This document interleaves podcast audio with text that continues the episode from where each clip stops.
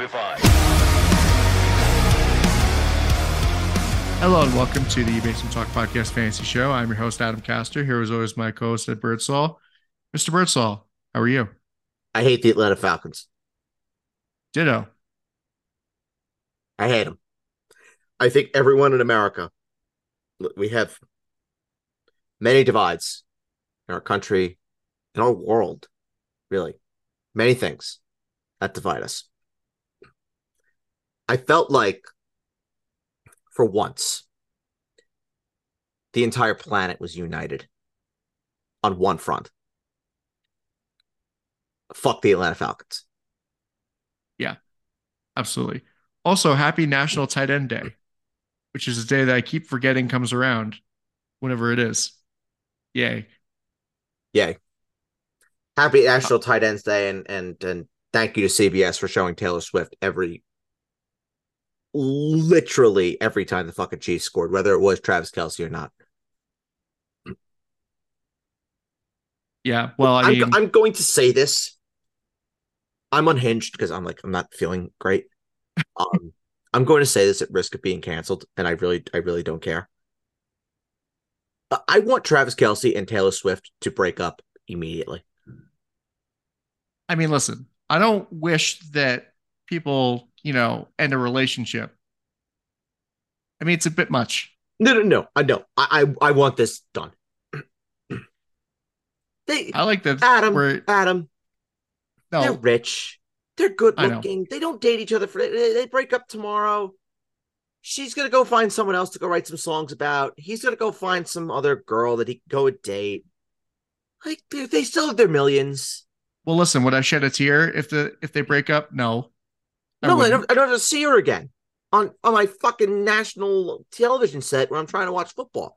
Like, quite honestly, I don't give a flying rat's ass about Taylor Swift and what she's wearing to the Kansas City Chiefs game to watch her boyfriend. I don't care. I really don't. I don't care. I don't care. Well, it's not about. I mean, it's not about you. It's about growing the game, getting new fans. Yeah, but the problem is the fans they're trying to get by showing Taylor Swift are not going to give a rat's ass about the game once Taylor Swift and Travis Kelce break up. I'm Not going to care. It's true. Probably. I mean, shit. there might be some people who are like, you know, this is what got me into football. What?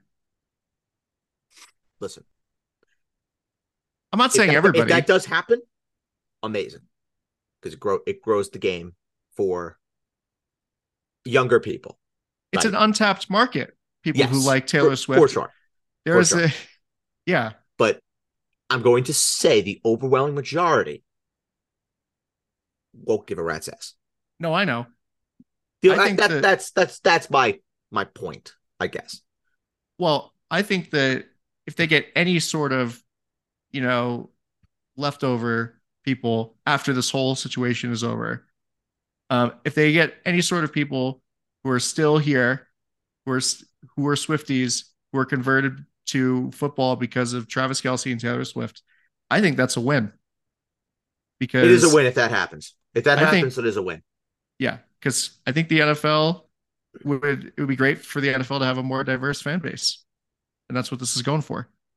But I mean, I get it. It's a little they're overdoing it a little bit. It's so in your face. It's so in your face. Like, okay, great. All right, cool. They're sleeping with each other. That's that's awesome. That's like that's that's great. Good good for them. Good for them. I don't need to see it every every five fucking seconds when I'm just trying to watch a football game. And there are people that that, that enjoy it, and good for them. Good for them. Like if if that's your flavor, then good for you. But it's not for me at all.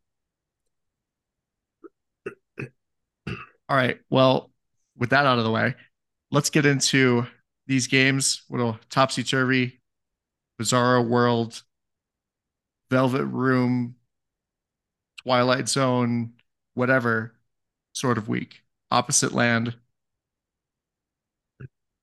Another, yeah, another just meh in a in a long line of meh of the season. That is the season. Yeah. Yeah. That's a great way to put it. Um, okay. So Thursday, Jacksonville I didn't even realize that Trevor Lawrence's two losses in college came at the Superdome. Yes. That was a that was a fun stat that Kirk Herbstreit and Al Michaels pulled out. It was like, wow, I didn't even realize. One of them Um, came against Ohio State. Yes. Yeah. Was that the Justin Fields game? I believe No. so. Oh, it was? I believe so. In was it like the year before he got drafted? No, it couldn't have been. I think that's when they lost. I forget. Oh, I forget. I guess what must have been the year before. In it, had to, it had to have been the year before. Well, that was the no, Natty. No, in 19, Clemson lost to LSU in the national championship. So it must have been the 20 or 18, It was. Or- Hold on. or maybe it was against Georgia. But that's besides the point. We have a, we have a lot to talk about. Um, it was in the semi. I was the semi. It was the semi where he got absolutely demolished by Ohio State at the Superdome. Is that in 20? Is 20? 2021, Oh, it's 2020. Oh, so January of 21. January 2nd, 2021. Well, January Gotcha. 1st. January 1st. Ah, yes, I do. I actually I remember that game. I was at I was working that game at The the game fan. was awesome. Yeah, like not like I was there. I was just like in the studio getting highlights for it. Um, and everyone's like, "Oh my god, Justin Fields is so great." And it, uh, okay, so Trevor Lawrence, Yeah. uh, Trevor Lawrence playing with the knee. Um, he didn't. I guess he didn't need to do much because Travis Etienne was just Travis Etienne, and um, I mean Travis Etienne. Listen, I can also admit when I'm wrong. I was like, man, Travis Etienne, like in the beginning of the season, like I don't really see it with Travis Etienne, but this has actually been a good showing for him for the past couple of weeks. It, it's at the beginning of the beginning of the year.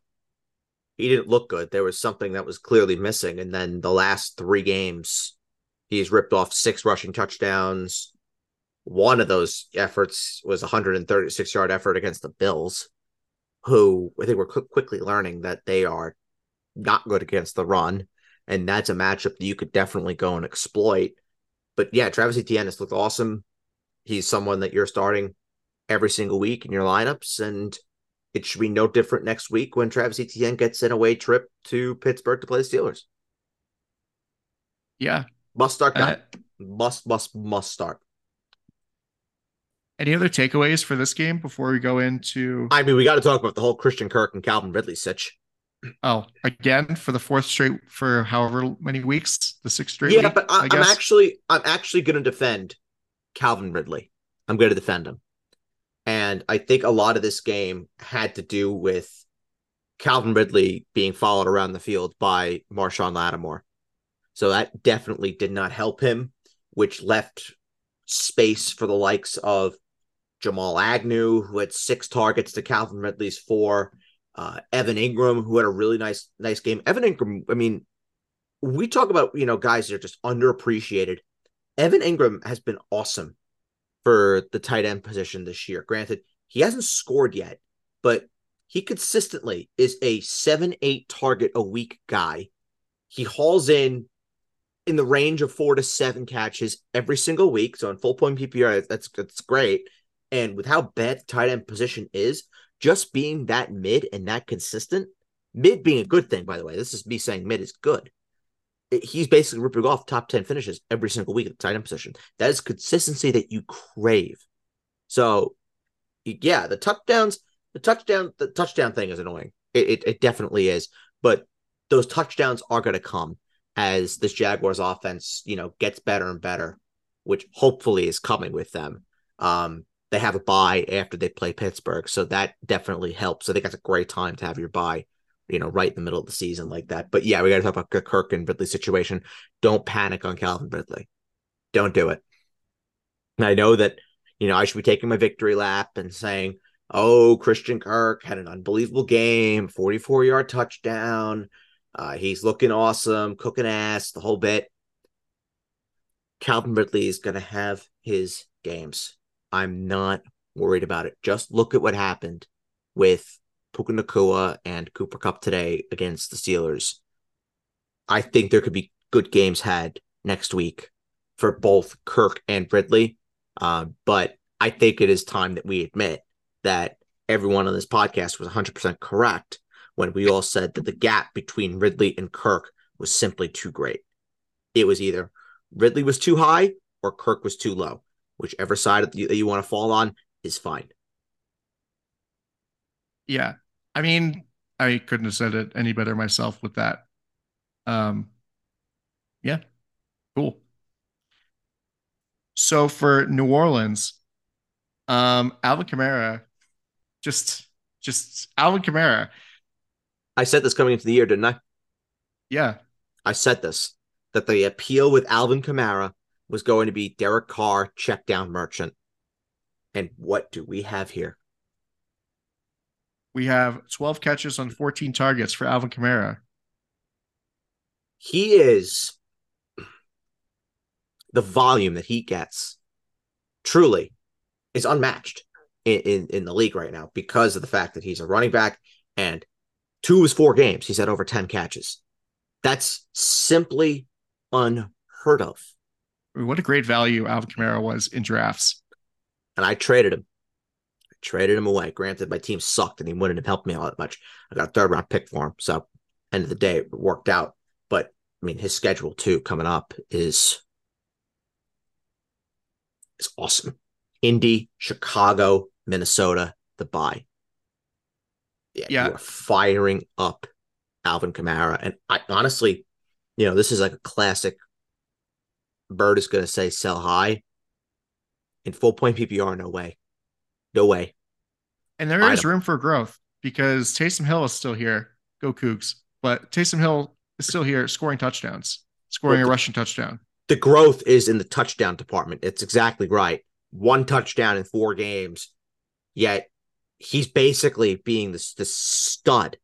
You add touchdowns to this Alvin Kamara, you know, soup that we're mixing up here. This is a monster. This is a monster. But the problem is, is that you look at the Saints offense and the, the offense just stinks. The offense stinks. I know they put up 24 points. Great. But it's never pretty. And they are just a mid, mid, mid team. I mean, this had the, the looking, this looked like a blowout, uh, like partway through the game. And then New Orleans kind of came back. Jacksonville kind of put their foot off the gas. And then, you know, they were a they were fingertips away from the Saints were. The Saints were fingertips away from tying this game up. It's also a huge problem when you can't get your number one receiver, the guy you're supposed to be building your team around, involved. And you have a quarterback that seemingly has no interest in getting him involved. That's a problem. Yeah, it's true. It's absolutely Like- true. Say what you want about Andy Dalton, and I've said a lot of things about Andy Dalton, but what did Andy Dalton do last year? Got Chris Olave the ball. Granted, I also understand that Michael Thomas wasn't there. Uh, Alvin Kamara was ineffective. But Alvin Kamara and Michael Thomas are not going to be there forever. Olave is.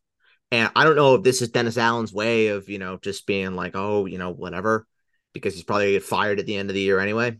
But you have to get Chris Olave the ball. And, you know, the fact that we're sitting here and we're talking about Michael Thomas getting red zone looks and we're just begging Chris Olave to get the ball. It's it's it's ridiculous. It it really really is.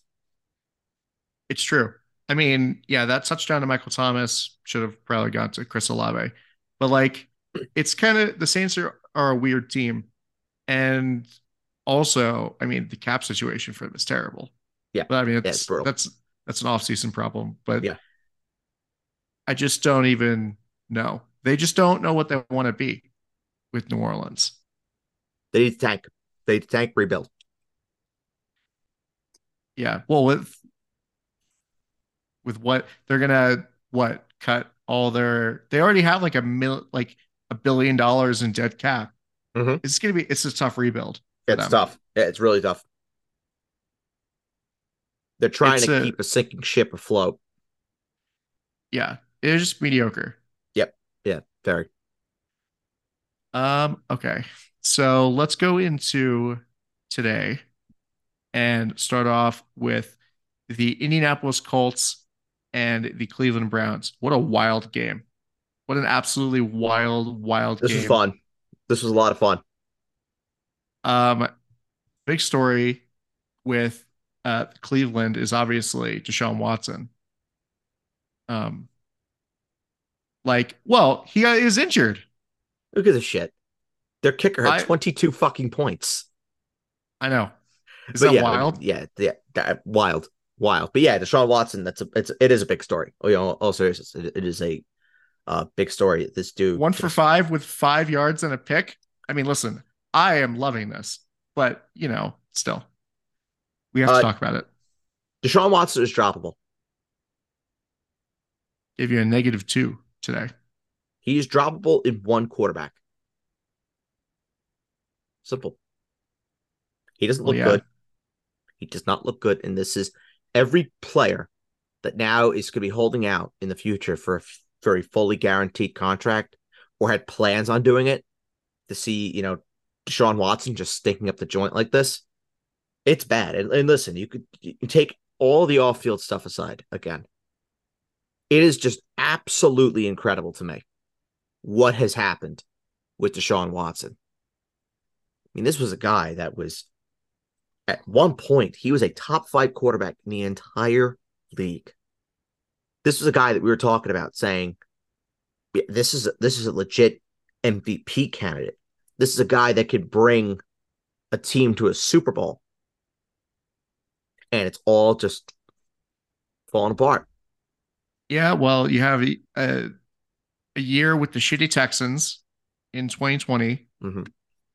and that which honestly was a great was probably the best year was actually the best year of his career was with the shitty 2020 Texans where he threw for 4,800 yards, 33 touchdowns, and seven picks. Then you sit out for a year, and then you get suspended for 11 games, and everything else.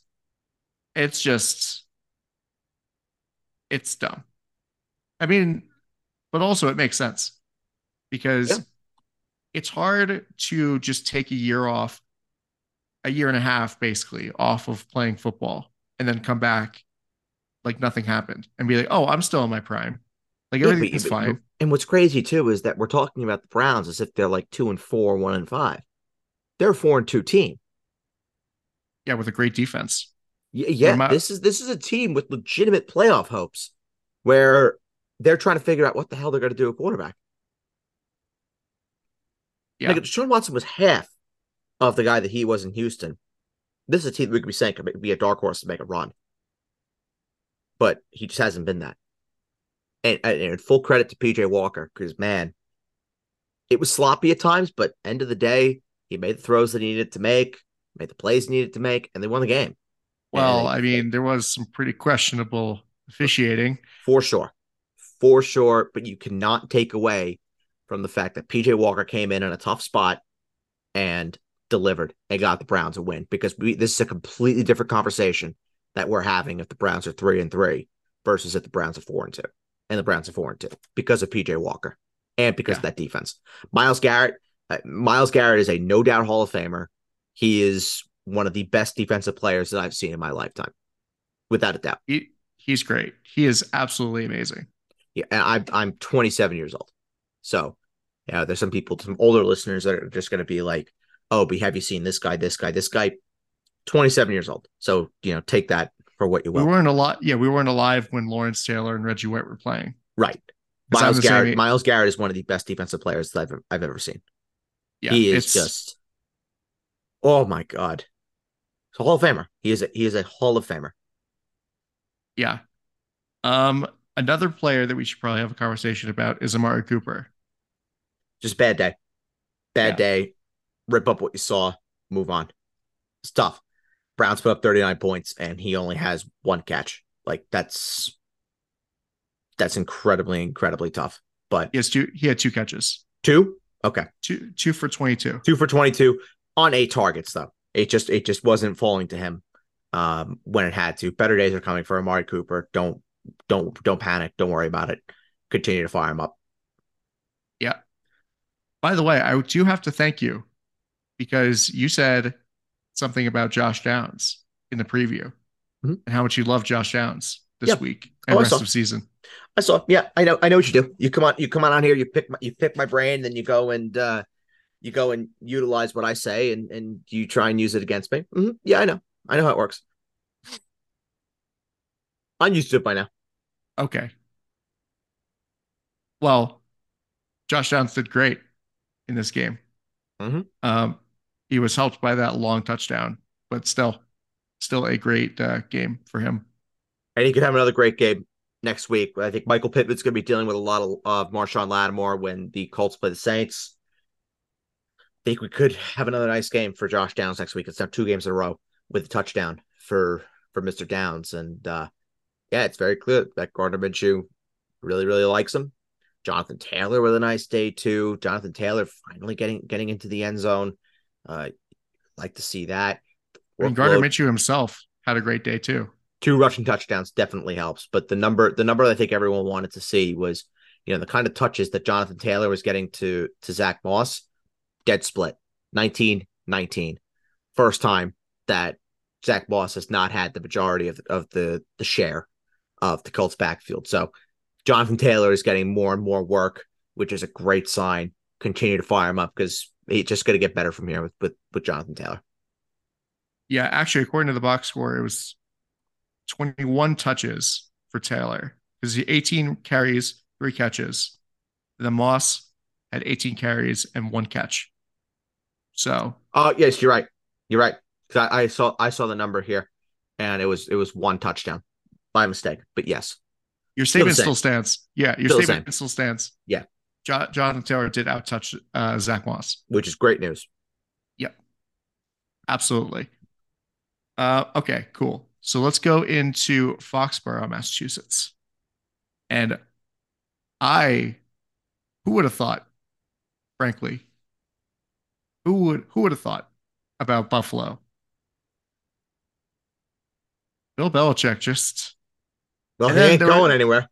yeah, and then there's the stealth announcement like, oh, Bill Belichick signed a contract extension, but didn't tell anybody. Pulled it all, pulled the Lou Lamoriello. Is like, yeah, we signed a contract extension, but we didn't tell anybody in the offseason. hmm So he's he's not getting fired. Um, and he's probably not resigning either at the end of the season. Nope. Um, so yeah, but really, I mean, and then he gets his 300th win in uh, at home in Foxborough. Yep. So yeah, but I mean, I tell you what, this is a bad teams that this is a bad day for teams that were one tank. Denver, yeah, Patriots, uh, the Bears, and the Cardinals lost. Cardinals did lose. Cardinals did lose, and Carolina didn't play this week. Yep. Carolina wins by staying idle. Well, the Bears win. The Bears win because of that. Yeah. Well, I mean, the Bears might have their quarterback of the future. Who knows? Come on now.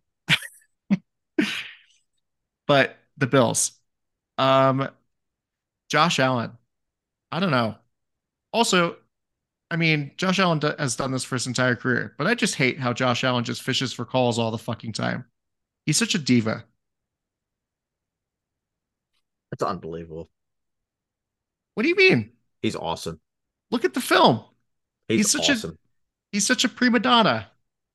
Adam, you clearly are not watching every other game in the National Football League if you are only calling out Josh Allen when he wants a call. Everybody does it. Patrick Mahomes does it every goddamn week. Yeah, he does. Everybody does it. Okay, yeah, Josh Josh Allen might do it. They might do it more than most. Everybody does it. Everybody. Who cares? well, you know, the Jets haven't gotten a roughing the passer call in like two years. So Oh, I can't. boo hoo. Oh, boo hoo. Let's make it about the New York Jets. Boo hoo. when Josh Allen can get can get touched, two hand touched, and officials are like roughing the passer. I don't know what you want me to tell you. Okay, that's besides the point. The Jets didn't even play this week, and we're still talking about the New York Jets. No, they didn't. Uh, big uh, big game next week for them.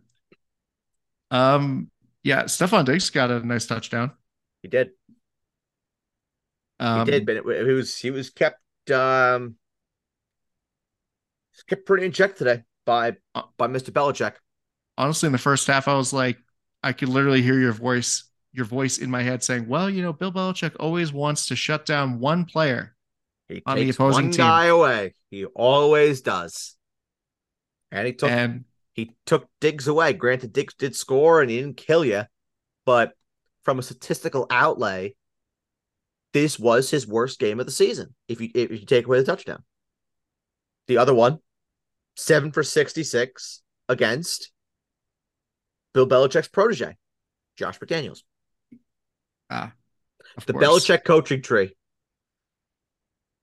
The Belichick coaching tree, shutting down, shutting down Stefon Diggs. Outside of those two games, he's had 100 yards every single week. the Belichick coaching tree only sometimes successful. Yep. Yep. But Diggs, Diggs did not kill you. Diggs did not kill you today. Uh, He had James 17 Cook- points. Yeah, he Like- didn't kill you. No, He didn't kill you at all. James I Cook, wouldn't even complain about that. James Cook, welcome back. After two bad weeks, James Cook had a very, very, very nice week. Very nice week for Mr. Cook. Got the got the receiving touchdown, which really helped him. But even if you take that away, still a solid week for for James Cook. And and this is just part of the problem with him is when they get in inside the 10 yard line, who are they giving the ball to? They're giving it to Lat Murray. And Yep. that's just extremely annoying. Or they're giving it to Josh Allen. And you know, who had the the one yard touchdown today? Josh Allen. Four out of the last five, Josh Allen's had a rushing touchdown. It, that's going to be annoying to anybody who has who has James Cook, but you just got to hope that the Bills are going to be in, in games like this where they're putting up a shit ton of points, and James Cook is going to be is going to be getting his hold on one. But there is something I want to talk about uh, with this game. And that's the tight end position here with Kincaid and Dawson Knox. Dawson Knox only one catch in the game, one catch for 10 yards, three targets. Yeah, and then Dalton Kincaid led the team in receiving with eight catches for 75 yards on eight targets. on eight targets. He caught all eight of his targets. Yeah. It might be happening where Kincaid, it the, the tide could be turning a little bit. Now, I want to see it. I want to see another week of this. I'm not saying it's happening for sure, but the signs are absolutely promising that Kincaid was getting more than Knox. And to be fair, Knox just he ain't it. He ain't Yeah. it. Well, mean, Kincaid, Kincaid is have to I mean, get it- him more involved. You, you It- have to. they drafted him for a reason. And they drafted him high too for a Mhm. reason. They traded over Dallas to to take him. Yeah. And Bills, they're four and three, so they've got to figure their shit out. Yeah, absolutely. Uh, for New England, is this like a this is enough of a bounce back for Rhamondre? I don't know.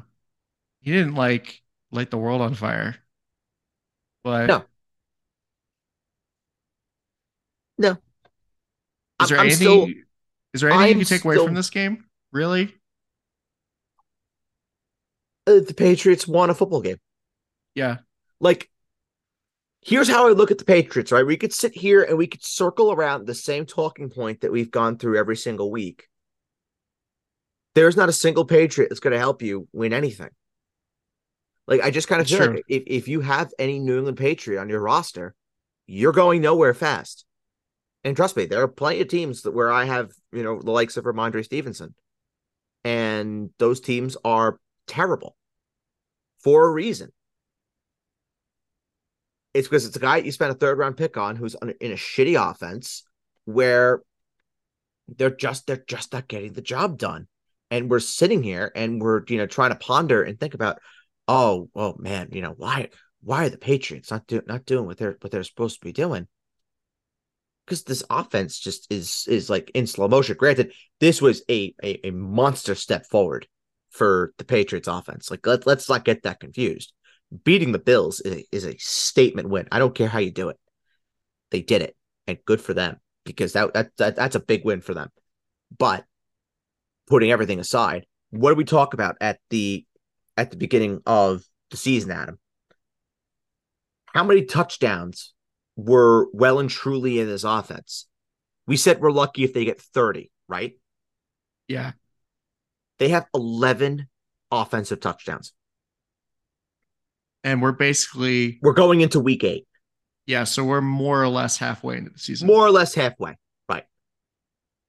They're basically they're projected in and around that 30 number. So if they keep pace, probably like 28 to 30 About, touchdowns. about that. Yeah. I believe the exact number the, the exact number, if my math is correct, is in is like 28 point something, Yeah, it sounds about right. which is the big concern. It was the big concern coming into the season was were there 30 touchdowns in this offense? The answer clearly right now is no, they're not. And it's Yeah. it, it's causing a bit of a struggle for uh Rhamondre Rhamondre Stevenson managers. And if you can get rid of him, do it. You absolutely do it. See what you can get. But I mean, it's not going to be much. I saw there was a trade. There was a trade today in, in one of my leagues where it was the both New England running backs for Gus Edwards and Drake London. I think if you can get something similar to that, I think that's awesome. I think you've done really, really well for yourself. In hindsight, this week that trade looks pretty good it does. for the for the person getting Gus Edwards and Drake London. Mm-hmm. Yes. Like really good, like Yep. almost steal worthy. But I mean, it's been a week, and like part of this Well, is and you like, get out of you get out of this shitty situation in New England, which is even better.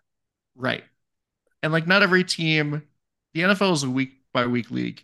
There was a point when I was watching Red Zone, I was like, why even make predictions? Because it's it's so there's so many times where they just it just blows up in your face. This league is funny. this league is funny. Like, why even bother? It's it's like it literally is Sisyphus point just pushing the rock up the hill, Yes, trying to make predictions about this league. exactly. Um, so not every not every league or not every uh, week or game means something for the future. It could just be a good a good game. Anomalies happen. Yeah, anomalies happen, Anomalies happen all the time. and so let's talk about after this. Actually, I want to segue into my anomaly conversation and talk about the Detroit Lions going into Baltimore. I knew you were going there. I was going to to another game, but I was like, you know what, this this fits. There there's an opening here, so I'm going to talk about it. And uh, yeah, so I mean, no David Montgomery. Jahmyr Gibbs scored his first NFL touchdown. Great. About fucking But- time for Jahmyr Gibbs. Granted, there was Craig Reynolds who was banged up and nobody else. Yeah, well, I mean, granted, the Lions were down 28 nothing Right.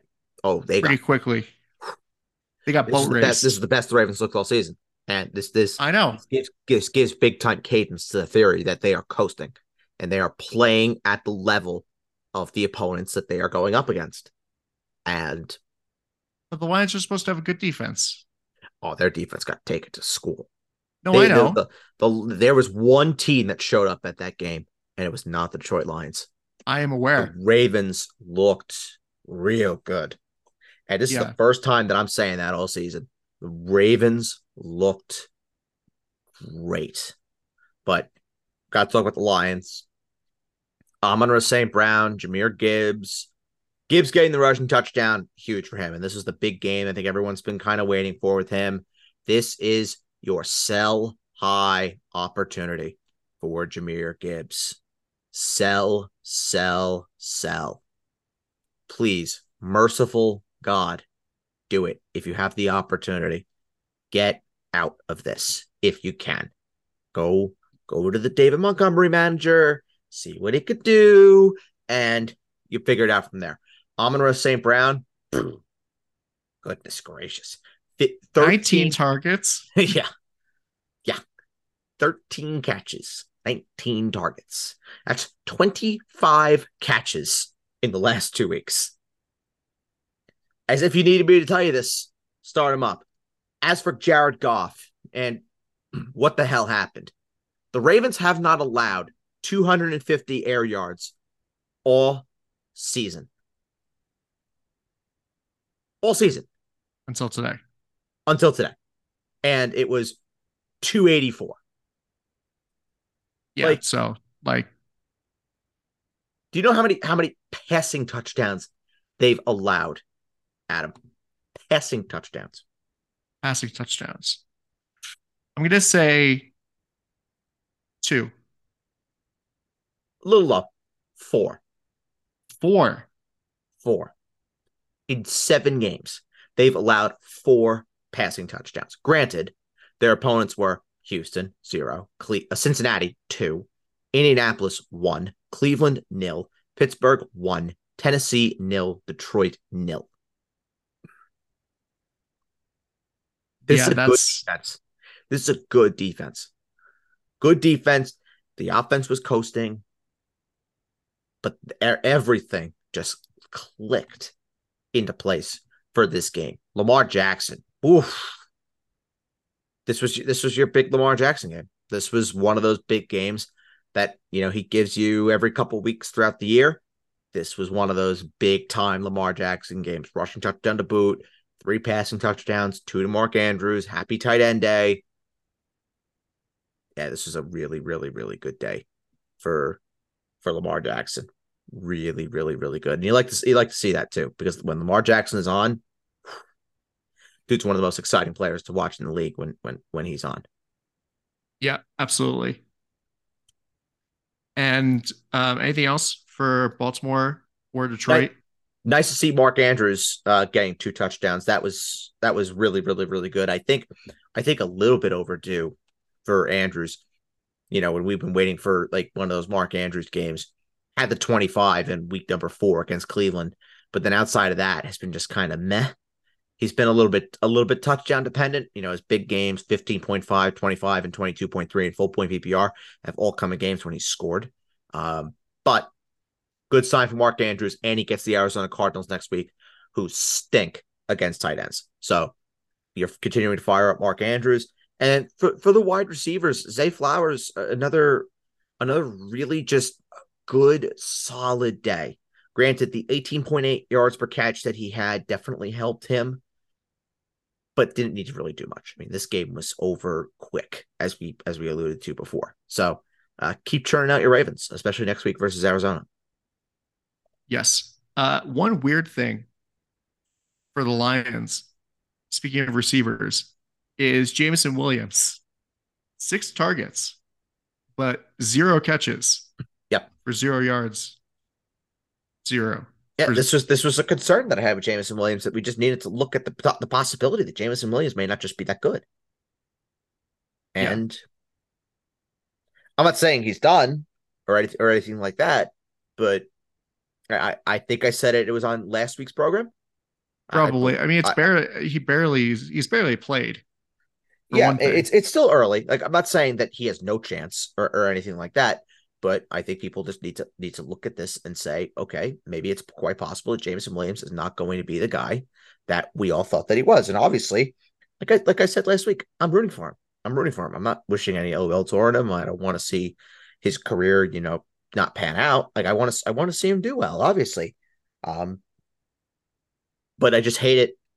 I hate when people lock into a certain take and they stand by it no matter what no matter I, what the scoreboard yeah, I, tells you or what your eyes tell you they just stick by the take and trust me i'm guilty of it so i'm not not saying that i'm not because it happens to be more times than i can count but it's a flaw that i work on but there are people who still say Jameson Williams is is better than Amon-Ra St. Brown. I've heard I heard that a couple times today. I'm just like, what? Are you smoking crack?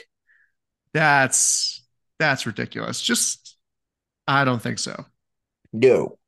I mean, no. I I hate that. I hate it when people do that too. I hate it when I do that. Honestly, everybody does it. Everybody does it. That's okay. That's okay. It's, it's not. It's not like a bad thing or anything. But you know, we just got to work on admitting sometimes we were wrong. I think I've gotten, I think I've gotten better at that. I think you've gotten better at that um, as well, and we just need to accept it. That sometimes uh, takes are are bad. But I, I I also was not really on the Jameson Williams train as much, so I can't I can't go out of my way and say that I was you know right or wrong about something with in regards to, to Jameson Williams, but it's still early. It's still early. I'm not saying you know that I was 100% right or that I was 100% wrong. It's still very, very, very early for him. Um, he's still learning. He's still growing. Obviously, being out of the league for basically a year and a half uh, hasn't helped him in in any regards. He's still learning the job. Give him give him time. He's still you still hold him, but if there's someone else that pops that you think is gonna be better than Jameson Williams, I think he's okay to drop. Yeah. I mean, I don't know. Being wrong about Jason Williams isn't gonna like make you wake up in a cold sweat at night. Right. Right. And I if, what what's what's the most you're getting out of Jameson Williams, right? Well, not a lot. Is he because... getting is he getting more work than Amon Ra? No. no. Is he getting more work than Sam LaPorta? No. No. He's not even getting, getting, more work, work than David Montgomery? No. Nor Jahmyr Gibbs. I don't even think he's gonna get more work than Jahmyr Gibbs. I agree with you. So right yeah. then and there, he's competing for targets with Josh Reynolds. So he's basically like a number two Number he's number, a number three, number three wide receiver in this offense right now, at most. Yeah. It's just it's whatever. I just feel like I mean, I didn't know that people said to you that they thought that Jameson Williams was better than Amon Ra, but I saw I that on thought, Twitter. No, I saw it on Twitter. Oh. Um, I just thought it was interesting looking at the box score. I was like, huh, six targets, but no catches. That's weird. Weird. Yeah. Very, very, very weird. Yeah. Um, okay. Next game, we have the New York Football Giants. Throwback uniforms, throwback style game. Uh, Keep on wearing those uniforms. Hey, they look nice. Honestly. They are nice. They're nice. And the helmets, the helmets too. Ooh, those are nice unis. Honestly, I like that shade of blue with the Giants. I do too. I do too. It's very, very nice. Anyway, so the Giants. Yeah. Um, man, was is Daniel Jones the problem? I'm not going to say yes, but I'm not going to say no either. Well, I mean, maybe Daniel Jones was more hurt than we thought, and that's why he was just standing like a statue in the offense behind that offensive line. But like, it's like, how much do you blame offensive line play on quarterbacks versus the line itself? I think Daniel Jones' problem was that he just held onto the ball for for way too long. And I've never seen that before. Yeah, exactly. It never you've never seen that before as a Jets fan. But he held onto the ball for way too long and, and and you know tried to hope that routes would develop that just weren't weren't there. Um yeah, it's a rod. He looked good. He looked well, he's really, a, really, really good. And got his got all of his playmakers involved. This was the big game we were waiting for, Darren Waller. And it finally happened. I mean, oof. It just feels like the, the, the door has finally opened for Waller. And like that was that was nice. That was nice to see. And then anybody who was patient with him, you got rewarded in a, in a, in a big way. Barkley, very nice day for yep. for Saquon Barkley. A really solid, solid, solid effort. But again, I think it just comes down to, you know, this is what the Giants are. You just got to hope that your guy, which odds are, is going to be one of Saquon or Darren Waller, is going to get his in a functioning offense. And right now, based on the last two weeks, the Giants offense has looked better than it has all season. Yeah, I mean, is this like if Daniel Jones is healthy, it's like who starts against the Jets next week? I think it's Daniel Jones but I would think the leash is thin, even yeah. with even with the contract that Daniel Jones has. Well, I would hope it's Daniel Jones because Tyrod Taylor is a Jets killer. Yes. so yes, I I would be happy if Daniel Jones would start, but Yeah, I mean, there might be a bit of a quarterback controversy brewing on the blue side of New Jersey. I'm not again. I'm not saying yes. I'm not saying no. Okay, I'm just putting it out there. And, um, and off the record, I think you're right. okay, off the record, but on the recording. On off the record, but on the recording, yes. Don't Okay. hold me. Don't hold me to it. Okay. But in my opinion, yes. Well, I mean, you can only you can't predict the future. You can only judge based on what your eyes see. So what you're looking at is a completely different offense. And I can tell you right now that the eye test has passed with Tyrod Taylor and the Giants offense the last two weeks. Yeah. Um, and talking about the Commanders, congratulations to Brian Robinson to be for being the best player named B Robinson this week. Good, Yeah. good for you. He's the only B Robinson I know. Uh, but Sam Howell, most sacked quarterback in the league. He could break. Is it David Carr? It's probably David Carr's record, right? For I most so. sacks. I believe in it a is season? still. I believe it is still David Carr. That's rough. But at least, you know, Sam Howell uh, gets the yardage, gets some yardage. He doesn't like throw a lot of touchdowns. Um, but you know, Terry McLaurin, he gets Terry McLaurin the ball, which is good. Jahan Dotson had a pretty good bounce back, except he, you know, dropped that catch on fourth down. I was gonna say that fourth down. That fourth down uh, non-catch was brutal. Yeah, I don't know. They were trying to say like, oh, you know, he threw it behind. I was like, it hit him right in the hands. Hit him right in the hands. Him right in the hands. Yeah. Again, it's like every every receiver is gonna say that you should uh, that ball should be caught. Hit him in both hands. Also, like you know, that's that's a catchable ball for him. It's a very catchable ball. But I mean, Sam Howell is doing, I guess, what he has to do, and that's get your best player the ball. That's Terry McLaurin. So he's a top twenty guy most weeks. McLaurin. Yeah. Yeah. Okay. Top top twenty four, I think, is safe. Yeah. I mean, it's better than it was like earlier this season. Oh, for sure. For sure. Howell Howell has grown very slowly. Like it seems to be two steps forward, one step back with him. Well, this is basically his rookie year. yeah. Yeah. I mean, I know there's some coffee. people that are calling for Jacoby Brissett. I don't think it's going to happen. I think Ron Rivera is going to go down with the Sam Howell ship. That if Sam Howell's getting pulled, it's not going to be because of Ron Rivera. Well, the thing is, it's like you know what Jacoby Brissett is at this point, and like he's good. He's a good, serviceable backup. Every, every team would want a backup like Jacoby Brissett. Yep. But Sam Howell is like, you need to know what you have in Sam Howell before you potentially look at drafting a guy in 23 or 24. It's like I said, Yeah, I just think that Ron Rivera is going to go down with the sinking ship. I That- mean, If Sam Howell is going to sink, Ron Rivera is going down with him.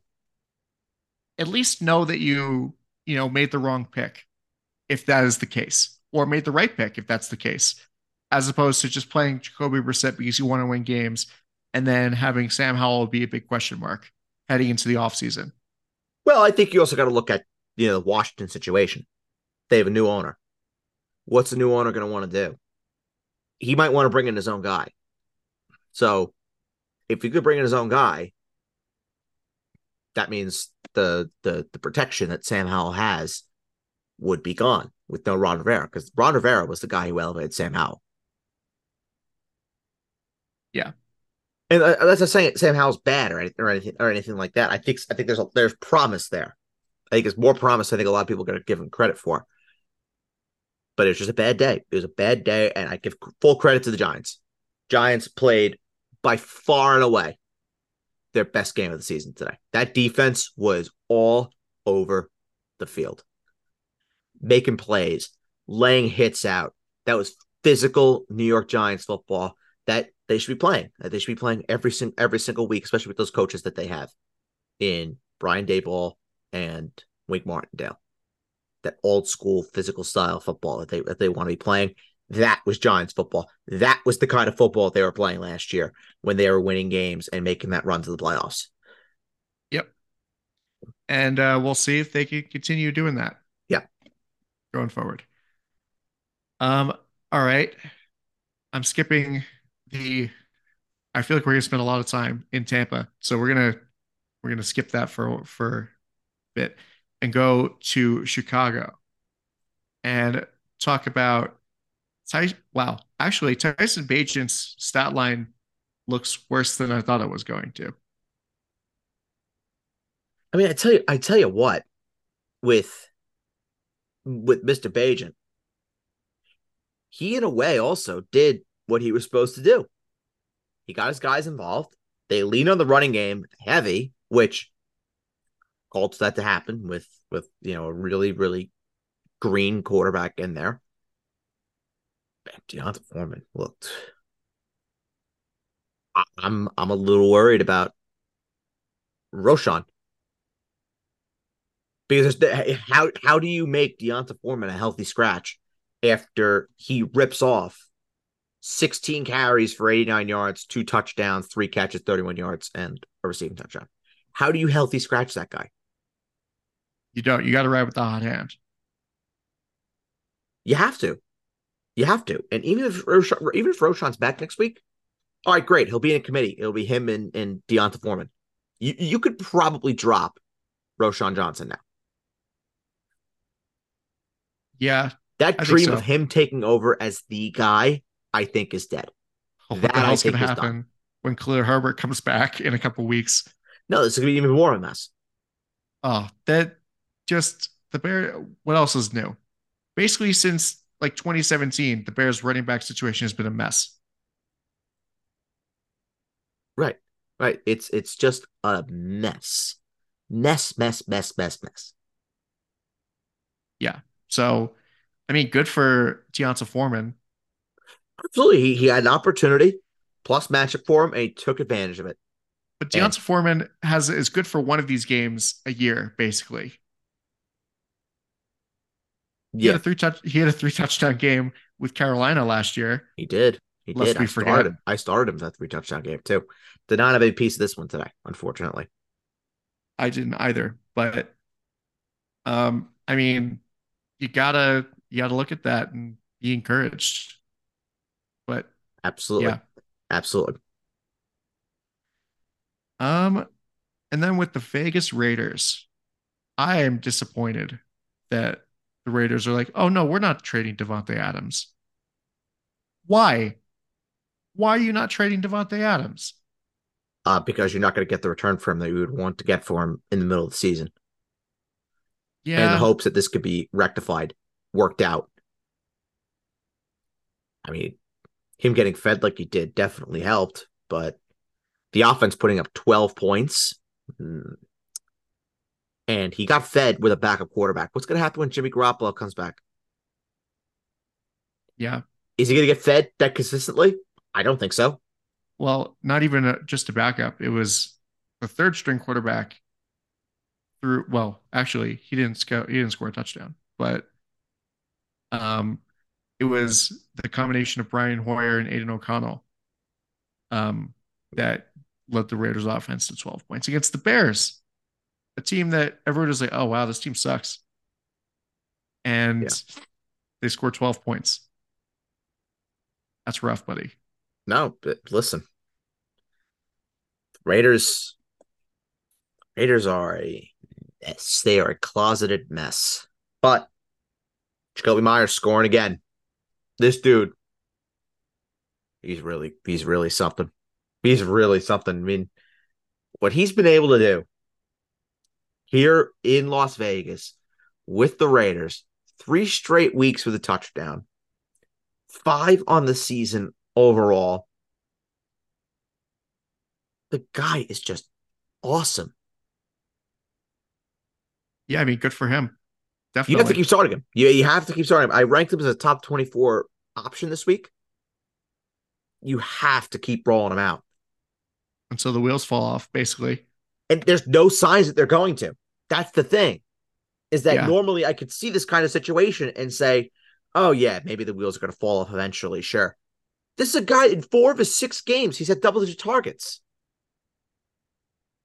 Like the wheels are not falling off of this. Sure. Is he going to have a down game potentially here and there? Eh, yeah, it's possible. But it hasn't, it, it, it doesn't look like it's happening anytime soon. Because every quarterback that he's involved with, they just love him. It's true. All right. Let's go and talk about the Atlanta Falcons going to Tampa Bay. Somehow they won this game. Um, because Baker Mayfield threw a pick at the end of the game. That's how they won. And then Younghoe Young Wei Koo kicked the uh, game-winning field goal. But what else is there to talk about besides Bijan Robinson? Well, he had a headache. And listen, put this out there. It's probably a bad idea for any NFL player to be going out there and playing football, a contact sport, when you have uh, a pre existing head issue. I think it's probably a bad idea. So, putting all, all fantasy loyalties aside, did the Falcons do the right thing? Yeah, yeah, they did. They did the right thing. Well, not entirely It because they should been have just fucking nice to at least have a heads up. Yeah, that's a little scummy, honestly. I mean, let's be let's, you know, talk about the elephant in the room. People gamble on this sport Mhm. and people play fantasy. Yep. Duh. As Yep. we are sitting here.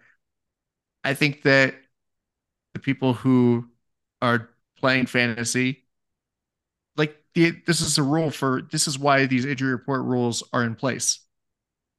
Yeah, but it could have popped up this morning. That's th- that's the the other side of the coin. And I've heard nothing about this. I'm gonna find. I'm gonna find out more.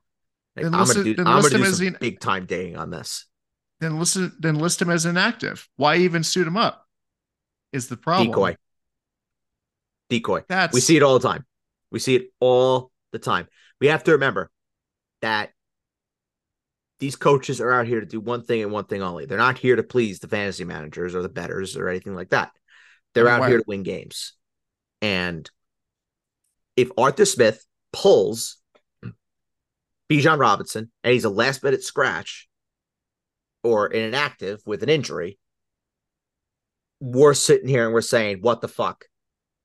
Thank you for the heads up, but what the fuck? From a non-fantasy perspective, I know this is the fan- this is a fantasy show, and you're going to continue to roll up Bijan Robinson next week. Like this is an anomaly game for him. But for the Falcons, from the Falcons' point of view, and I know exactly what I'm going to hear from anybody that I talk that I talk to with Atlanta. I talk to two people from the Falcons pretty regularly. They're going to tell me the same thing, I know it. They're going to say it's better to have Bijan suit up, be on the sideline, and have them anticipate that we're going to use Bijan, even though we know he's not well, versus get them something to work with, put him in street clothes, and re- make them realize, okay, we're not facing him today. That's exactly what they're going to say. And I don't blame them for that position because they're right. If Yeah, there's no but- concussion involved, if it's just, it's just, oh, he's not feeling 100%, it's an illness, then okay. Then suit him up. Don't use him. If he's not well, you don't play him, but you at least keep the defense on your toes. There could be something coming with Bijan, even if there's nothing that's going to be happening at all. Well, listen, I see you. I see their point of view. But if it's a health issue, it's and like it's not safe to play him at all. Listen, I get the decoy thing, but why even put him out there for set for you know however many snaps and give him the one carry But at the that's end the of the thing. game? I, I don't think it was ever an issue of hi if it being safe or not safe to play him. I think it was more we're going to err with the side of caution if he's not feeling great and not play him at all. I guess it's just It a sucks. weird- No, it absolutely sucks. And I started Bijan today. He put he had a point three in my lineup. Like that Yep. sucks. It really, really does. But end of the day, I know where the team is coming from. I know exactly what these people are going to tell me. And it's exactly what I just laid out. It was better to use Bijan as a decoy than to have him in street clothes. And at the end of the day, these people are going to do what's best for their team, not what's best for us schmuck fantasy managers. Yeah, I get it, but whatever. You know, you let it happens. It's fantasy. You deal with it. It sucks. It, it, it sucks. It yeah, that's it. But honestly, even going into this game, Bijan, his usage was pretty concerning. That's the um, thing. The last thing that I want to get to before we go, before we move on to to Tampa, because we don't want to be here all night. Um, there were moments where I was saying to myself, "All right, even if Bijan was 100 percent and he were healthy, he wouldn't be getting the ball here. So what are we even talking about?" It's true. Yeah, I mean, it's a fair point. Like all those red zone carries that were going to Tyler Allgeier, Allgeier he'd be getting those regardless. Yeah, I mean, they had the for the whole first drive. I think it was without Bijan, Drake London, or Kyle Pitts on the on the field. Yep. Yep. Just football malpractice. Hundred percent. Or fantasy malpractice. I mean, I think they scored a touchdown on that drive, but fantasy malpractice. Mm-hmm. Yeah. Um, but yeah, I mean, the Falcons were lucky to win this game. So, yeah. Um, Tampa Bay, correct about Mike Evans. Woohoo. We all knew that Mike Evans was going to, you know, catch that long bomb for a touchdown as as is foreseen. Chris Godwin still doing well. Mm-hmm. But the running game for the Bucks is still thank God for PPR because if not, Rachaad White, I people would have a lot more, you know, mean things to say about him. But thank God Rachaad White still catches passes because otherwise he'd have no value in fantasy. Yeah, he offers you nothing on the ground, but offers you everything through the air. That's 100% right. And yeah, no, it's it, it's it's incredibly incredibly ugly when you want to have Rachaad White just be your running back. Emphasis on running. Um yeah, it's uh it's not pretty, and especially when you're talking about the lack of touchdowns too that uh that Rachaad White has had. He only has one rushing touchdown in the year. Outside of that, nothing. So he's not getting it done with the touchdowns. He's relying on that PPR upside, what he gets with his receptions, as Adam said. And you just got to hope that he's going to get you five, six catches for 50, 60 yards. And whatever he gets on the ground is just, a, is just an added bonus. So it, it's, it's, it's just shitty. It's just shitty, but you got to keep on rolling Rachaad White out there. And you also got to consider, too, that, you know, for what it's worth, the Atlanta Falcons have not allowed a rushing touchdown to a running back all year. So you have to wow, also really? allow you yeah, they have not allowed a rushing touchdown to a running back all year long. So you have to take that into consideration that a guy who has struggled to find holes with that offensive line, which by the way is banged up for sure. It, it, he has problems already and then goes up against this kind of defense where they've been very, very good against running backs yeah, that's uh, that's a that's a nightmare that was waiting to happen. Good to see Rachaad White. Uh, definitely have a uh, a very very good day, an RB two level day for him. Yep. All right, let's move on into the four o'clock window and talk about the Pittsburgh Steelers and their trip to LA, which is basically a home game for them. I don't know if you were watching, but there were a lot of terrible towels. Yes, there were. Oh yeah, there were. um, yeah, great for Najee Harris and Jaylen Warren. I wish I would wish I could have traded out Bijan for Najee at this point. At this point, but you know, whatever. But still, they both scored, and uh, George Pickens still doing doing what he can. Still great. Uh, Diontae Johnson coming back. Welcome back. Doing well. Nice day. Um, crazy that the Steelers didn't score a passing touchdown, but you know, still, it was a rushing, good rushing touchdown for Kenny Pickett though. yes. So three And rushing and a, nice bounce back week for the quarterbacks. Like last week, the quarterbacks were so stinky. This week, a lot of them really, really good weeks.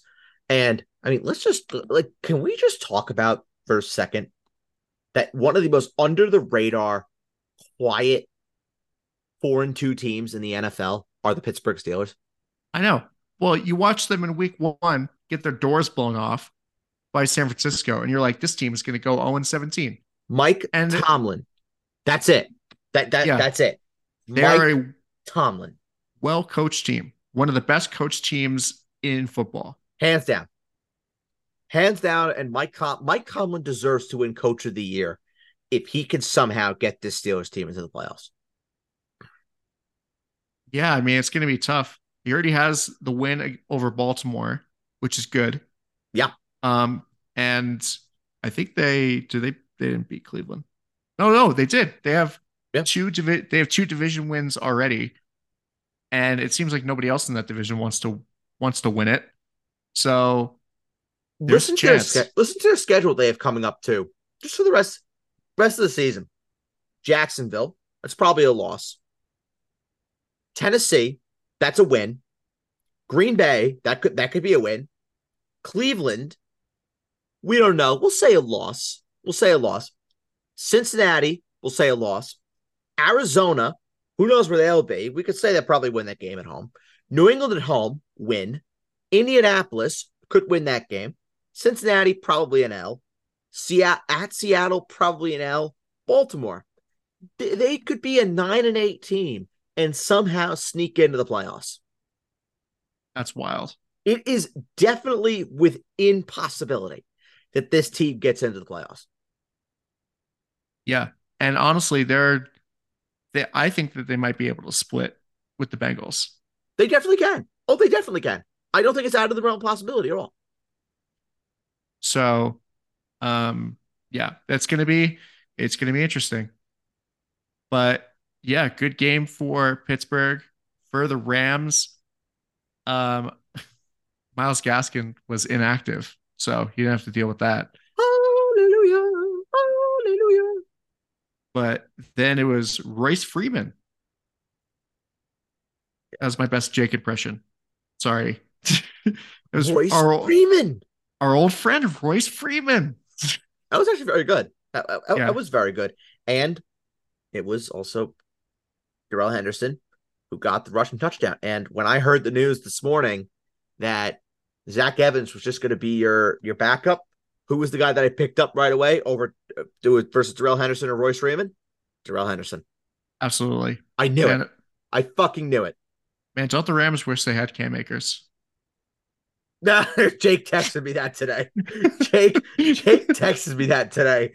He was like, "Man, wouldn't the Rams just love to have Cam Akers right now? Maybe they'll trade for him. Maybe they'll trade back for Cam Akers. Maybe they'll try and get Cam Akers back." I gotta say too, and you know, the Cooper Kupp. uh, the Steelers did a good job. They doubled him. They kept him very much in check, but that allowed Puka Nacua. It means no worries for the rest of your days to have a day. Eight catches, 154 yards, 12 targets. Cooper Kupp only seven on the day. Listen, Puka Nacua just does this. This is like, this is his thing. He's like, I'm going to catch a bunch of balls for oh, for over 150 yards and then not score. And you know what's funny is that earlier in the day I talked shit about Puka Nacua too. So I deserve this. How could I ever? How could I ever go against a guy that's that that's the subject of my best song to date? Didn't you start him in the guillotine? I did. Oh, Yeah, I did. yeah. I did. Well, that that worked out for you. I just saw I just saw a a crazy trade offer that involved Puka Nacua.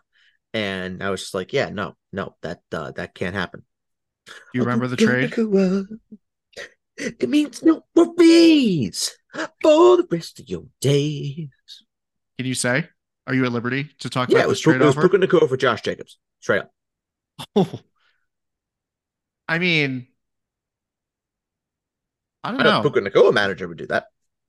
Yeah, If I was a Josh Jacobs manager, I would not have. that's a crazy trade. Yeah. Yeah, and the rationale was Puka Nacua was a guy you got for free. Josh Jacobs was a guy you took in the first round. Odds are. Yeah. Um, anything else for this game? Uh, no, no, we can move Alrighty. swiftly along. Let's move swiftly along. Oh, I can't talk about the Eagles because they're playing currently. Pun denied. All right. Uh, Arizona. What? You laid out the pun. It's right Oh. there. Oh, right. Taylor It's right Swift. there. Taylor Swift. Taylor Swift. Kansas City. Home against Los Angeles. The Kansas City Swifties against the Los Angeles Chargers. Yes. The Los Angeles Superchargers. Yep. A thing that I'm happy that you don't do anymore. Yeah, that, that- that one, that one, you know, that that one, no, that was a that was a bad one. Yeah. I feel like you probably hurt your lose your voice saying that. Oh, right now, yeah, yeah. You're lucky you got you, you lucky you got the Puka Nacua song out of me. And thank God there was no Adam Thielen today because oof, if I had to go, if I had to hit that that high with Adam Thielen, oof, that would not be good.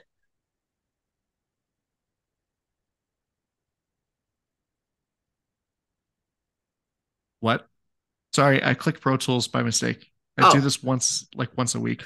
Oh, it's okay. So I I didn't was hear. I was talking about that I was talking about the Adam Thielen song, and how if I had to sing the Adam Thielen Oh. song right now, that'd be very very very bad. Oh, well, I was gonna. Yeah, the Go Chargers thing really. I feel like that hurts your or hurts the old vocal cords. It does, it does. And So my vocal, that you don't my do vocal cords are are now insured, so need to protect them at all costs. Of course. Yeah. You know, back when you were in college, you were like, "Oh, I'll, I'll just do this. I'll let it this- fucking rip. Now they are insured. I'll just do this my for forever and make this my entire thing." Go Chargers. Go. Go, Chad. There you go. That's better. I'll, that was like much that. nicer. That was It's much lot more- nicer. it's a lot more muted, a lot more minimalist. Go Chargers. Well, you'll be saying no charges No charges. No charges. because uh, after you look at uh, Austin Ekeler's fantasy line, One catch? Are we fucking kidding? Like Yeah. what? What? And, and of course, of course, we see Josh Kelley ripping off a 62 yard touchdown. Like, yeah, no, that's awesome. That's exactly what I wanted to see today. as Um, you do, Listen, you got to keep just pumping Ekeler out there. I mean, what other choice do you have? You have 49, to keep by the way. 40, 49 yard touchdown. Yes. Okay, my apologies. You have to keep turning Ekeler out there. You have to. You're an idiot if you sit him. You're an idiot. And if someone's looking to trade him, oh, hop in on that. Yes, please. Keenan Allen, he was doubled. He was doubled throughout this entire game. Um, please, Almighty God, start him against the Chicago Bears next week. As if you needed me to tell you that. Start him. And Josh Palmer. Oh, Josh Palmer. Look at this. Nice. Well, they they doubled up Keenan Allen. That left someone else on an island. Who was the guy that was on the island? It was Josh Palmer. Five for a buck thirty-three, seven targets. Gerald Everett got into the end zone as well. It's now uh, two straight weeks with a touchdown for Gerald Everett, but we got to wait and see what his status is. He's got a quad injury. I will say, if there is no Gerald Everett, Donald Parham could definitely be interesting. We Classic random touchdown guy is Donald, Donald Parham. Yeah, we saw him at the, at the beginning of the year too. Start off the year hot, three touchdowns in three games. With a more consistent workload, if there's no Gerald Everett, Parham could be interesting as a streamer next week against the Bears too. Yeah, that could be something that I that I could be interested in in deeper leagues. Yeah. And this is two straight weeks for Palmer. So this could be pretty good for him. Yeah, yeah, it definitely can be. We we saw this we saw this coming, and still Josh Palmer clearly a number two with no Mike Williams over Quentin Johnston. Yep. Um, for Kansas City, great game for Mahomes. Um, threw touchdowns to four different guys, and that's it's pretty good, I would say. Uh, Yeah, yeah, I would say so. I mean, of course, Mecole Hardman did a thing after he gets traded to Kansas City. Yeah, what's so funny is I had no idea that was Mecole Hardman. Well, yeah, he It- changed his jersey. It looked like he was 15 years old. I was like, Who, who's the 15 year old down on the field right now? And he could have fooled me being in New York. Like, my God, there's Arthur Avenue, there's Chinatown, there, there's lots of good restaurants in New York. I know, I know there are. But put on some weight there, bud. Guy didn't have, you know, uh, he didn't have, you know, Taco Tuesdays in uh, in, in New York, or you know, didn't go for a nice Friday calzone on Arthur Ave. Like, come on now. He didn't get But any yeah. bacon, egg, and cheeses while he was in uh, in Jersey. Clearly in not. City. Clearly not. And what did Mecole Hardman do? Yeah, just kind of the same old status quo. But he's back with the Chiefs, so he'll he'll, he'll eventually have a game where Mecole Hardman goes off and he becomes a thing again. It'll happen. Yep. Um, Isaiah Pacheco scored, so really uh saved his day. But he's uh I don't know. The Chiefs have just been kind of meh running the football. Mhm. So Isaiah Pacheco is really good for you at PPR, but that's about it. He has these games. He has these games where it's either he goes nuts or it's very meh on the ground. The last three weeks, really, two out of the last three have been meh with under three and a half yards per carry, 3.9 against against the Broncos. Uh, the last good game they had came against the New York Jets in a game where the Kansas City Chiefs should have absolutely lost. But the referees decided to put their input on the game and rob the New York Jets of a victory, per per usual. How am I doing, Adam? Do I sound like a Jets fan? Yes, you do, and I very much appreciate it. Oh, the smile on my face. Yeah, no So- problem. No problem. Here to help. Thank you for pandering to to our audience. You are quite welcome. Um, as for Rashee Rice, it's an touchdown for him. He is getting more and more time. And this is what we need to be seeing. Rashee Rice going forward, this is not only is he a flex play, but he is the receiver that I want to be starting for the Kansas City Chiefs going forward. He look he looks great. He really does. And he just looks like that he's developing something with with Patrick Mahomes. And you know, MVS three for 84 and a touchdown. That's awesome. He has these games every now and again. Get ready for next week where MVS is going to have one for four against the Broncos. Like, please don't waste a waiver claim on MVS. I'm begging you. I agree. He just does this. He's just so streaky. Mhm. Yeah, and that guy Mahomes and Kelce, yeah, they're pretty good. I would say so. Yeah, Yeah. they're they they I They they're pretty good. they I Um, Arizona going into Seattle. Um, I mean, I don't know. Josh Dobbs kind of came back down to earth in this one. he needed he needed the rushing touchdown to to really save his day from being a true stinker. Because man, oh man, but I mean, but hey, they're waiting for Kyler Murray at this point, and they're playing. I give him credit; they they are playing hard football, and Shane Steichen has this team playing hard. Uh, no, it's not him. Jonathan Gannon, Jonathan Gannon. I get I get the two I get the two mixed up. Forgive me. Well, both Eagles guys. So Both Eagles guys. Yeah, I get the mixed up. Jonathan Gannon, you you know what I meant. Has them playing hard. They're they're they're playing hard ball. They they look competitive, which is far from what I expected from this team. Uh, you know, before week one. But um, yeah, they just they're they're they're losing games to teams that are just better than them, and and like that that's that's fine.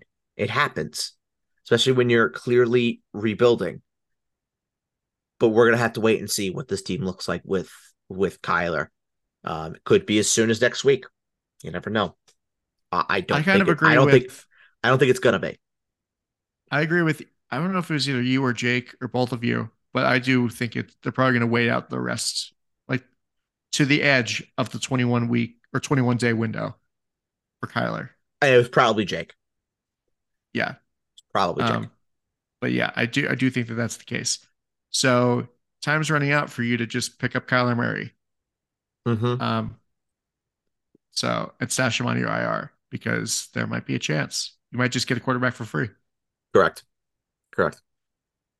Um, for the Seattle Seahawks, surprise inactive, which was uh, DK Metcalf. with that rib issue.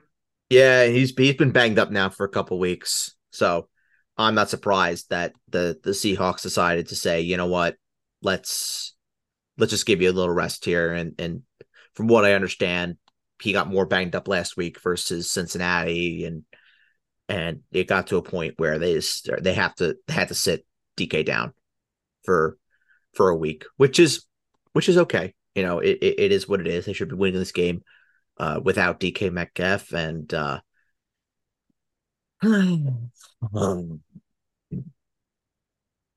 my start of the week. I backed them.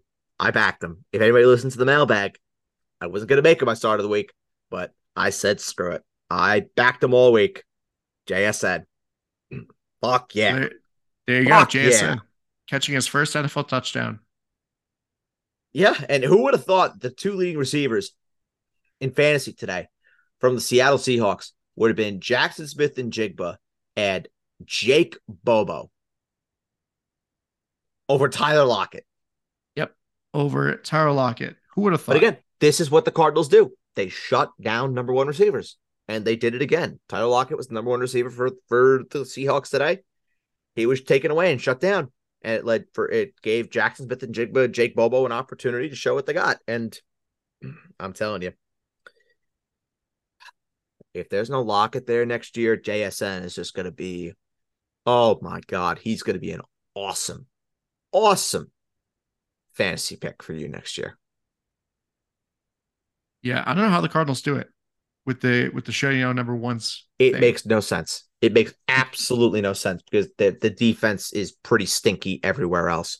Did you see this that that the chart that they showed up or the graph that they showed up, whatever the hell it was, the number of I believe that there were only two pass passing attempts for Geno at one point in this game where there was significant quarterback pressure on him. And then every other time, it was like 13 other dropbacks. There was no pressure. Because they were I just rushing for the entire game and drop and then dropping seven. I did not see that. But that's Wild. hilarious. Wild. That's a hilarious graphic. Yeah. That's like he was 0 for 2 0 for 2 when pressured and then 11 for 13 at whenever they showed this graphic when he wasn't pressured and just had that, 6 7 seconds to just pick where he wanted to go. Gee, what a stunning graphic that is. Half of his incompletions came when he was pressured. He only had four incompletions today. Mm-hmm. So, yeah. That's almost as funny as when Connor Bedard scored his first goal and they're like chasing Gretzky. Here's Here's how many Connor Bedard has to score to, to catch Wayne Gretzky. He's closing in. He's closing in. He's right on his heels. Gretzky, he's sweating a little bit. Watch out. It's yeah, it is weird with the Cardinals though, because I love you know, I love that dude Connor Bedard too. Oh my god. Yeah. Uh, oh, Budda Baker did play in this game.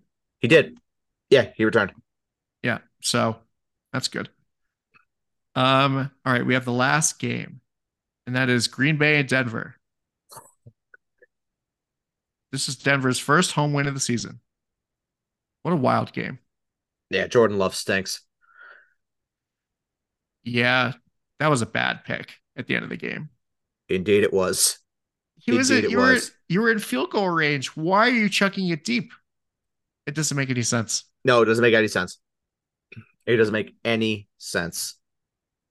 It's a young quarterback that's still trying to learn on the job. And granted, did he kill you? No. 15 point day for him. Not bad. But AJ Dillon getting getting more fantasy points today than than Aaron Jones. Granted, they could be also, you know, easing Aaron Jones back into it.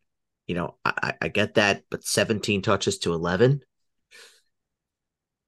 it was a stinky yeah. situation in Green Bay already for Aaron Jones. And uh, yeah, this does nothing to uh, ease anybody's concerns when it comes to when it comes to Aaron Jones moving moving forward.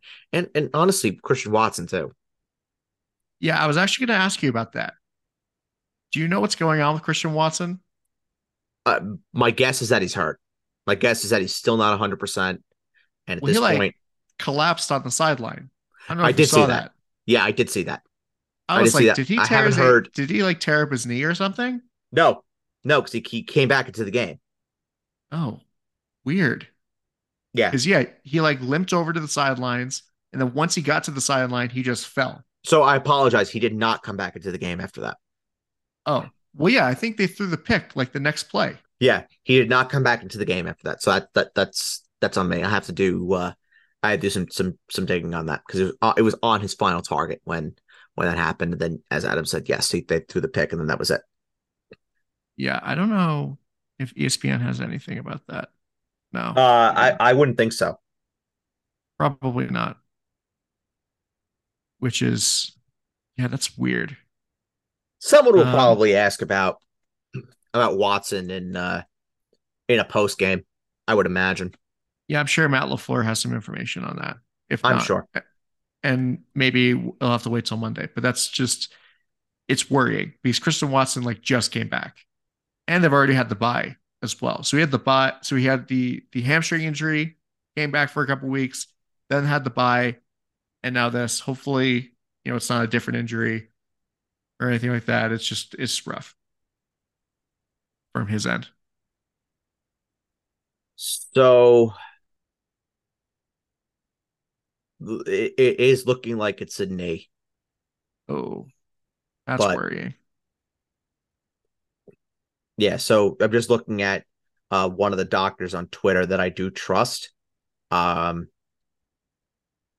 he may have an MRI tomorrow that there could be a an MCL situation going on there. If not ACL, which would not be good, but uh that's from some doctor, one of the doctors on on Twitter that I do that I do that I do trust. Let me just get his name. Uh Deepak Chona. All right. Yeah. So, So just keep got monitoring. he's got a bunch of information on it on his uh on his Twitter page. Let me just get the handle. Uh Sport MD Analytics. So any questions about that or any information that you want to see more on that, uh go check out his Twitter. But I have not heard anything uh that came from the mouth of uh Matt LaFleur. Yeah, and if he does miss time, um, Jayden Reed looked pretty good. Yeah, and, and Romeo Doubs too. Romeo Doubs scored a touchdown. Yep. so did Jayden Reed. Yep, they both did. Yeah. um, Luke Musgrave also went out with uh with a concussion. That was a that was rough to look at. That hit to the head. Yeah, that was That led that's led to another an concussion too for for Musgrave. yeah, that's really worrying. Yeah, it is for sure. Um for Denver. So, well, okay, it's not like this is no victory lap because Javonte Williams did score, but at least he was better for you than he was last week. For sure. For sure. And and this was this was definitely taking advantage of you know the matchup and trying to play it. Um thank God he didn't score because I would have looked very, very, very bad after publicly pleading with the world not to start Javonte Williams on on uh, Fantasy Pros this week. And he didn't score. Thank you, God. Yeah, he almost did. He had a touchdown uh, wiped away. He did. And I was thrilled. Not because I don't want to see Javonte Williams succeed, but just because I want to make sure that I'm not wrong. No, it's because you have a, a personal vendetta against Javonte Williams. Yeah, you, you're 100% right. Yes, I have, I have a personal vendetta against him. I knew it. We all knew it, Yep, Of course. of course. All right. Just making sure we're clear on that. Crystal. Crystal clear. Crystal. All right. Cool. God, I hope people understand sarcasm. I would hope so. I would hope our, our I would hope our list our, our our viewer base has more than five brain cells. Yeah, I I, know you don't. I know you do. You beautiful fucking people. Sorry for swearing. Beautiful Yeah. fucking people. Man of the people here. Big time cursor. Yes, we, our listeners are very intelligent. My listeners are very intelligent. I don't know about your listeners. My listeners are very intelligent. I have no comment. Our listeners are very intelligent. Yes. Yes. Beautiful people. We want to be united here. Courtland Sutton's still good. Yep. Yep. And Jerry Jeudy still stinks. Yeah, Jerry Jeudy did catch five passes. Whoopee. Still hasn't scored. He still hasn't scored. He had 10 points for you in PPR in full. Whoopee. Whoopee. Um, and the running back situation is a mess. I'm interested to see how it is at home against Kansas City next week. For what it's worth, and this will be the final thought on uh on this. If Jackson Smith-Njigba is somehow available on your waiver wires, I would drop Jerry Jeudy for Jackson Smith-Njigba. Okay. I think that that's a good idea. Sensible. Who's better offense, Seattle or Denver? Well, who has Seattle. more upside? Njigba. Exactly. Yeah, Njigba, for sure. Jerry Jeudy is going nowhere. No, he's going nowhere fast unless he's traded. That actually, you know what? Keep Jeudy until the deadline passes. And then if Jeudy is still on the Broncos after the deadline, then drop him. I wonder what Jerry Jeudy is probably going to go for like a fifth round pick. Uh, he's younger though. He's on. He's still on his rookie contract. He might gather like a fourth, and he plays. I'd almost, yeah, I'd almost want him for the Jets. I think he would be good there. Yeah, yeah. I think any team was looking for for any sort of receiver help. I think Dallas makes sense. Kansas City makes sense, but they won't trade him within the division. That's silly. I, I look at you know a, a, team outside the division and preferably outside the conference. So just looking Dallas. at NFC te- NFC teams that could use you know wide receiver help. The ones that immediately jump off the page, the Giants, who they who Jerry Jeudy has been linked to for infinity and beyond. It, it, it feels like the Packers make a lot of sense.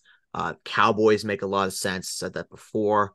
Uh, maybe maybe the Bears, maybe but that feels a little stinky. And then the one that I also I think makes a lot of sense and look out for this one because I know they've made calls about him, the Carolina Panthers, because they are known to be in the market for a number one receiver. I just don't know if like that's like the the shiny toy that you need to get Bryce Young, but the Bama connection helps. Did they even they didn't even play together? They didn't play together, no. But they could be united on the on the you know roll tide front. You might as well be like, oh, we'll trade him to fucking New England because True. he because Mac. And honestly, you know, you know what, Mac Jones, Mac Jones with Jerry Jeudy, call me crazy, that wouldn't be that bad. like, honestly, honestly, Jerry Jeudy would walk in there as the best receiver that the Patriots have. I'm not even kidding. Yeah, probably, probably, definitely. I think, I mean, Detroit could be an interesting option for Jeudy. Mm.